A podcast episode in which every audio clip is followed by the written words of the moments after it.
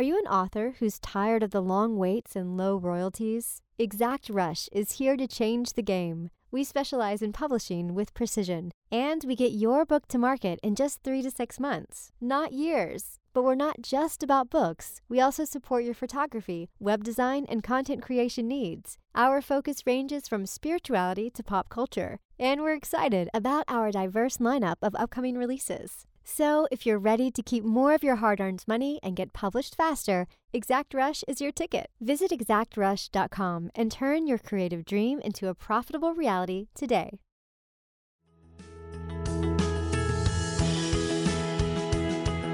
Tap into your most original thinking, organize your ideas, and create the opportunities to launch your creative work. Unlocking your world of creativity with best-selling author and brand innovator Mark Stinson. Welcome back, friends, to our podcast, Unlocking Your World of Creativity. And we love to travel around the world talking to creative practitioners about, yes, how they get inspired and organize ideas, but ultimately how we gain the confidence and the connections to launch our work out into the world. And today, our, our theme is empathy and storytelling and creativity. And I'm so glad to have as my guest New York Times bestselling author, Jillian Lauren. Jillian, welcome to the show.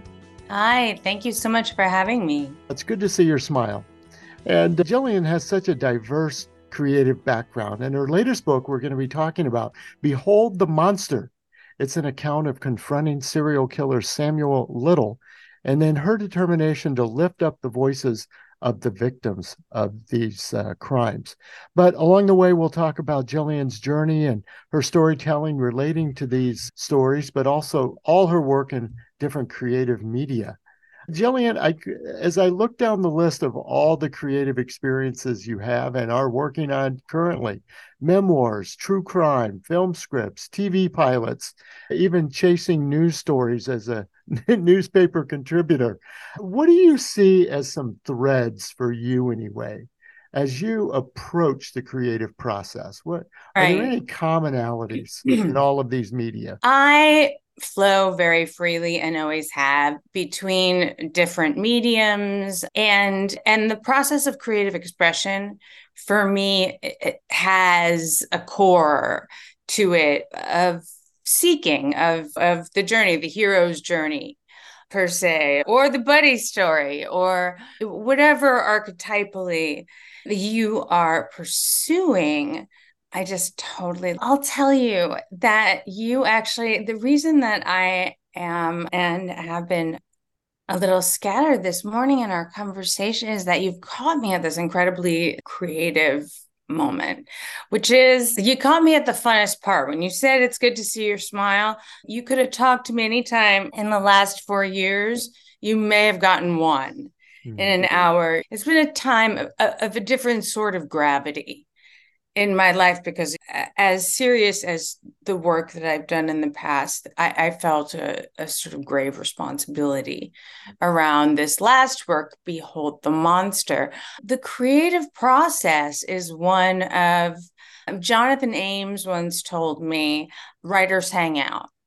Some writer told him that I can't remember what writer told him that. I don't know. In my mind, it was Joyce Carol Oates at Princeton or something when he was driving a cab, but I don't actually think it was. I think I made that up because writers also make things yes. up. But writers hang out, and that always that always struck me when I when I found myself saying for the first time in the last couple of years I, I hit material that was so hard for me to actually really delve into it on the level that i do that i had always said there's no such thing as writer's block. I don't believe in it.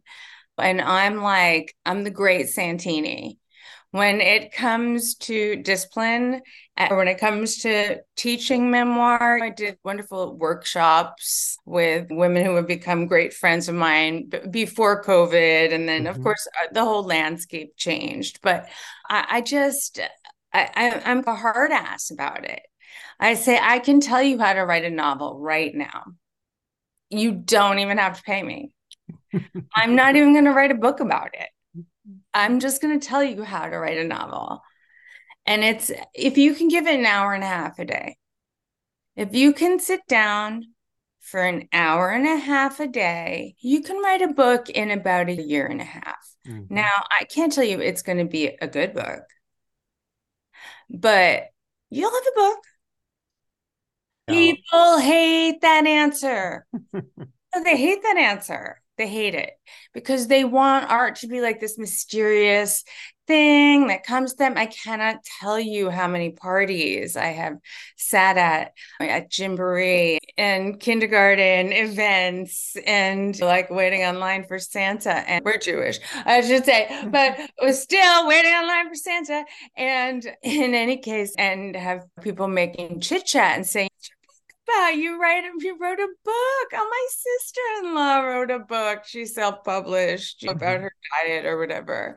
And I was like, my first memoir is about I was a teenage mistress of the Prince of Brunei. And my second book is a, a memoir about addiction. My third book is about adopting my son from Ethiopia. And my fourth book is about my relationship with a serial killer. So How about you? Yes, what do you yes. Do? What else do you have? yes. It's like quite an icebreaker. It really it, it, separates the wheat from the chaff pretty fast, though. Yeah, pretty. Talk about this process then, because yeah. and certainly we've said empathy is an ingredient, but you say I'm going to take on this story, you know, of a serial killer, and the, the story hasn't really fully been told, and I'm going to tell it. Where do you like you say, no, I don't. I'm. I'm not. Uh, I. I think that there's a lot of uh, an impulse to portray me as like I was on a crusade or right. something to give these women back their names. And the fact is that it was far more shallow and opportunistic than that, and and also based in in in curiosity. Mm-hmm. There was a deep curiosity in me, and I thought, I was at an interview with this famous detective that was a hard to score interview about a totally different case. And she happened to tell me about this underreported serial killer that she suspected had killed many more women across the country. And I decided I was going to go in and try and get this guy to talk. Now, empathy to me is something that, as I first considered talking to Samuel Little, who proclaimed his innocence, as far as I knew, was in prison for life for three murders, but could have committed as many as who knows, because he cherry picked his victims for 30 years by the fact that people wouldn't care about them, wouldn't mm-hmm. report them missing. They were marginalized, often sex workers, drug addicts, women of color. And in any case, so I was like, okay, I have a sort of a mission and some meaning. I have a sense of opportunism. Here's an underreported story. Maybe I can bring some heat to it. And what I followed first was my curiosity. And that's never really, I've gone like just so far with my curiosity until I can tell it's the wrong road. Mm. When you're like hiking and you're like, oh shit, I went down the wrong. I got this feeling. Path. Yeah. I got. I like. I, I see that this path is not turning into a path here. I'm gonna turn around and try the other way, and I, I bet I'm gonna get to the waterfall. Like it, it I've had some experiences like that mm-hmm.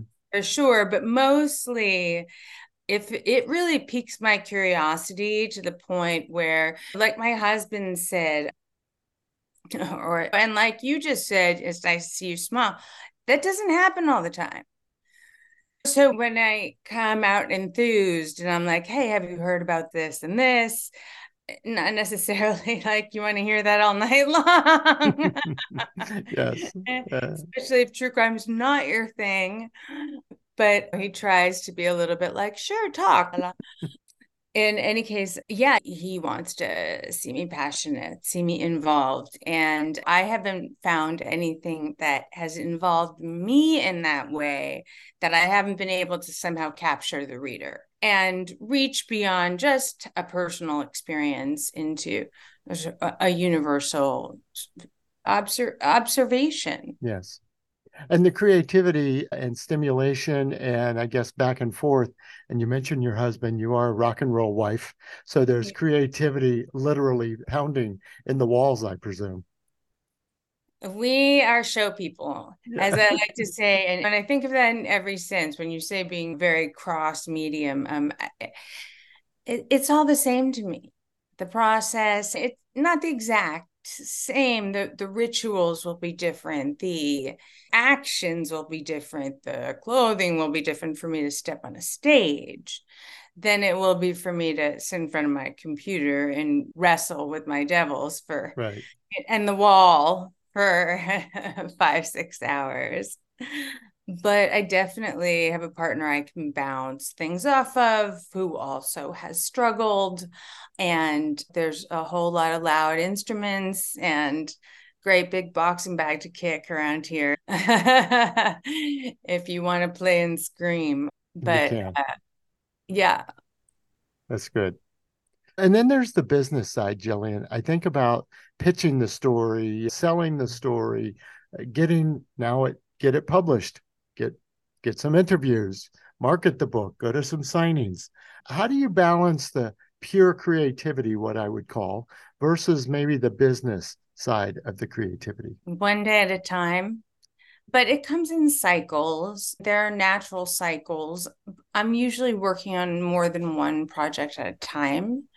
So the problems can come when those cycles overlap. When the de- the deadlines start to overlap and you don't have like you're not in that anti embryonic time of a, an article where you're running around and grabbing interviews and having ideas and figuring out what you're writing about and then putting a exclamation point on something else and handing it in. When the things converge I think those that's when a grown ass woman starts to have to pull all nighters and is like trying to stay awake, taking my kids to school, and it's not it's not ideal. It the I the work life balance is not ideal in those moments. But I also think that, like I was saying before, how many kindergarten parties have I been to where everyone thinks that they done they've done all the work because they've thought through the story in their head. Mm-hmm. They're like, I've done the hard part, right? I've figured it all out. All I have to do is sit and write it down. Yes, all all I have to do. All I have quotes. to do is sit and write it down, as if typing is writing, mm-hmm. as if I was like, oh, okay, let me know how that goes when that is so easy. Mm-hmm. Uh, and I keep thinking that there's this idea that we have that things are supposed to get easier. Mm-hmm. And I don't know if you know who Phil Stutz is. He wrote a, a book with Barry Michels called The Tools, mm. which um, is a, a, very trendy kind of psychotherapeutic book, but focuses on the creative process. And they have this so uh, I, I i'm gonna bungle it. It's not i'm gonna bungle it but and i can't even remember what it's called. It's called the reversal of desire but what you do is you imagine that all the pain and all the resistance and everything, when you sit down and write and try to write that book that's been in your head all this time, that day that it's so easy, that day you've been waiting for, that, that it's perfect. You have like your coffee and like the sweater you always pictured from Anthropologie. and you have your little. I'm here with my microphone that doesn't work. I'm a professional, and and you sit down. It's like quiet. Probably it's early in the morning or late at night, and no one's vomiting, and no one needs you, and no one's calling, and there's nothing nagging at the back of your brain. Y- you have to work in the now in life. And yeah. The birds aren't always chirping out on the patio while you're drinking the coffee and writing your memoir. Yeah, like I said, I can tell you how to write a book. sit down every day and write. Mm-hmm. Write for an hour and a half. Start writing 10 minutes. It's a muscle. It's not. by the way. Your brain's not a muscle, people. It's not an actual muscle, but that's a metaphor. You're carving, what you're doing is carving neural pathways. Yes. You know, you're creating good habits. You're doing all that fun stuff. No one is an artist because they want to be really disciplined and create good habits. That's not where that impulse comes. That would pretty much be the opposite. creatives and good right. habits. Yeah. Creatives and really good at like attention spans. And and and I just think that's that's our war. I don't know if you if you like the yes. artist Marina Abramovic at all, what she puts her proteges through, which puts herself through. She does like endurance performance art, mm-hmm. and, uh, and she's art is war, and um and resistance is war, and you know some days I lose the battle, but I I would be it would be below my intelligence to look at my history, to look at the many years I've sat here when it didn't work. I've sat here when it did work. I've had successful books. I've had less successful books. I've had yeses I couldn't believe, screaming in the middle of the street yeses. And I have had no's that were like staring at the ceiling fan for three solid days. I couldn't believe it. Mm-hmm. My first proposal after my first bestseller didn't sell at all. And I was like, wait a second, what? But I'm famous. You know, and and then eventually you get bored. you get bored on the floor. and you say, let's do it again. Get up and keep writing. Uh, yeah, there's no question in my mind that I will do that for the rest of my life. I'm also studying forensics uh, at criminology and law right now and I, I love how these things intertwine. Mm-hmm. I, I don't think that we have to necessarily. I was just talking to Renee Denfeld about this privately before we did a book event, and she's an, an incredible author. If you've never checked out her work, but fiction, crime fiction, she is a PI in the real mm. world who works primarily with death penalty cases, looking for mitigating evidence for capital sentencing. She was like fascinating. And and she and I were talking, and she says, if you're gonna be an artist, have a day job. And I was like, wait, what? No. the goal is to never have a day job. The goal is to like constantly hustle article after. And I'm like, is it? Though I'm not sure. So I'm following my curiosity right now.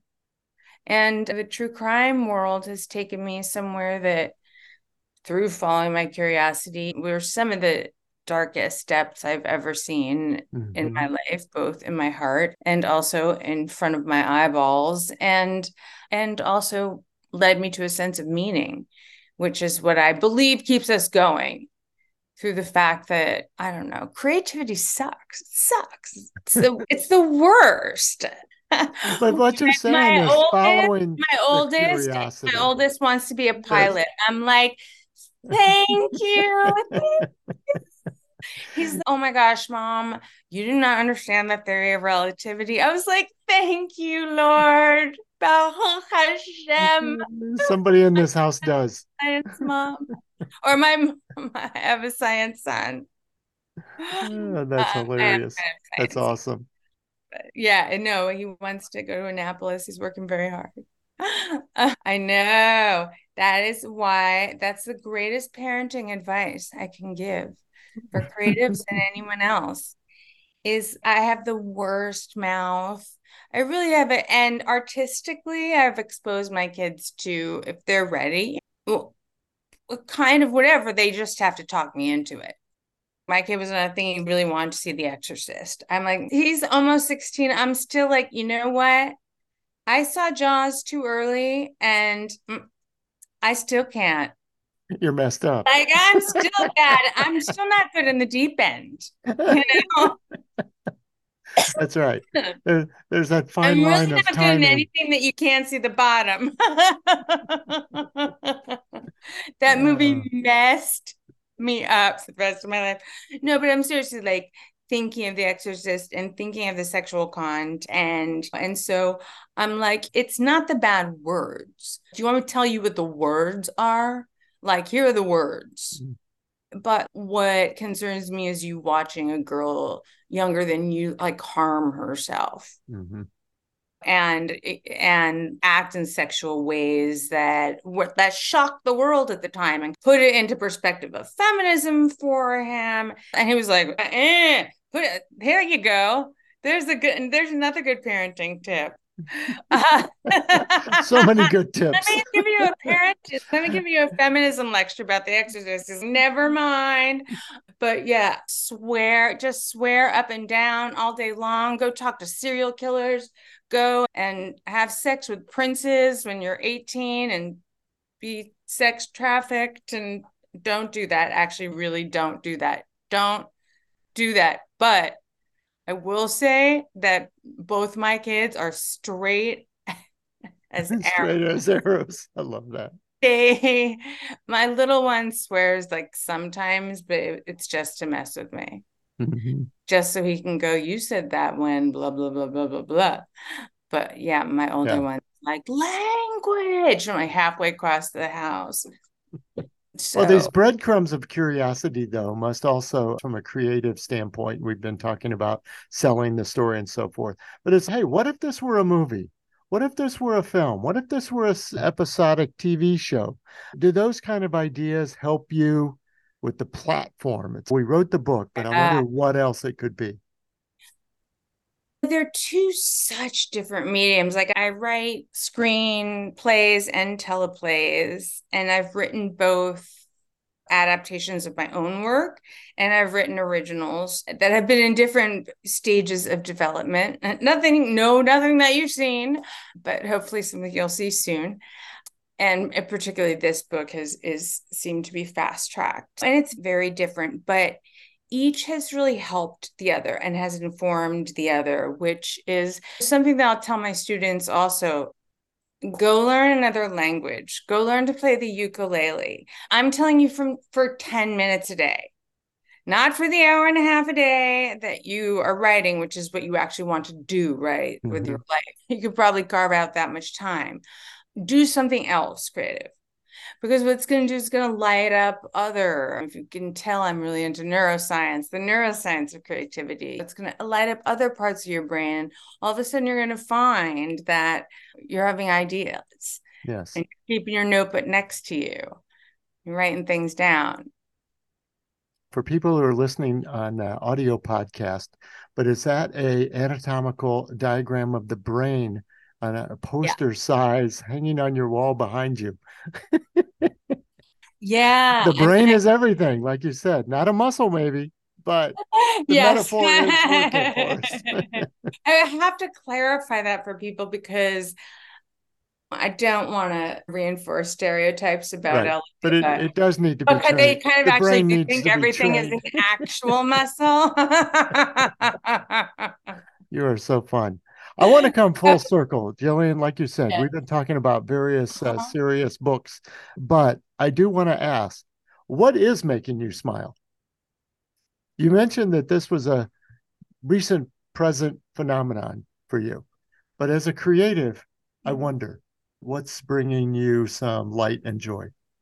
Well, uh, I think I'm done with the the book release, the very first part of the tour. Uh, the book's doing very well, so that anxiety has been lifted. Um, uh, my husband has been gone. He's a, like you said, a rock musician. He plays bass for Weezer. He's been gone on tour. Yeah, I'm gonna after this, I'm gonna go get my Weezer uh, CDs out and listen to them. Um, we'd love to hear that. And uh, he's been gone for months. He's back, so that's great. And I love the fall. It just seems to be a, t- a good creative time for me, even though it's 100 degrees here in Los Angeles. But and i'm looking toward the next steps and the next thing now. As much as i'm still working on the little, little cases i'm still talking about the story. I have a paperback coming out in april.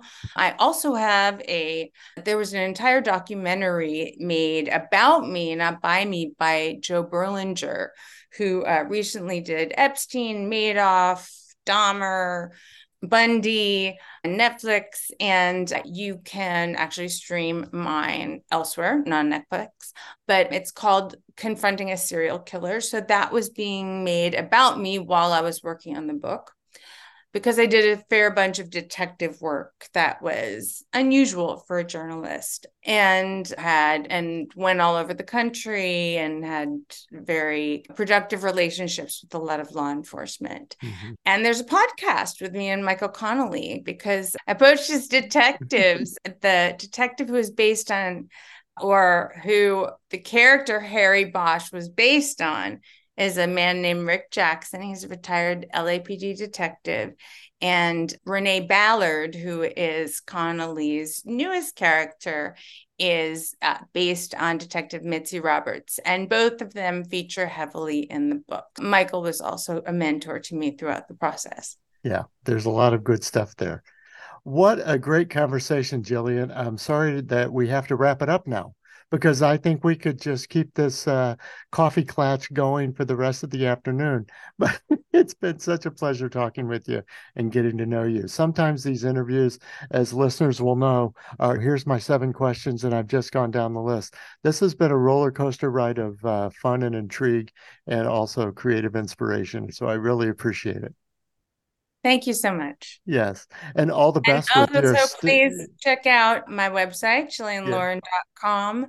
I am Jillian Lauren author at TikTok, which is a new channel I have focused on missing persons. Please check it out. And my Instagram at Jillian Lauren. Fantastic. We're going to have all those uh, channels in the show notes and links so people and, and the other creative resources you shared with us earlier. I'll put those links in there too. So, my guest has been Jillian Lauren. Her latest book is called Behold the Monster, but she has uh, lots of other, like Some Girls, My Life in a Harem. We've talked about that a little bit today, and lots of other work coming and a great podcast with uh, Michael Connelly. Come back again next time, everyone. We're going to continue these creative conversations with practitioners everywhere. We've stopped off in LA today, but we've got uh, creative journeys around the world to talk to more practitioners about how we get inspired with ideas and organize them. But ultimately, we've got to gain the confidence and the connections to launch our work out into the world. And that's what we're all about. So join us again next time. I'm Mark Stinson, and we'll continue to unlock your world of creativity. Unlocking Your World of Creativity with best-selling author and brand innovator Mark Stinson. This program was produced by BSB Media, creators of IntelliKey Leadership Stories, Unlocking Your World of Creativity, and The Peace Room. Love.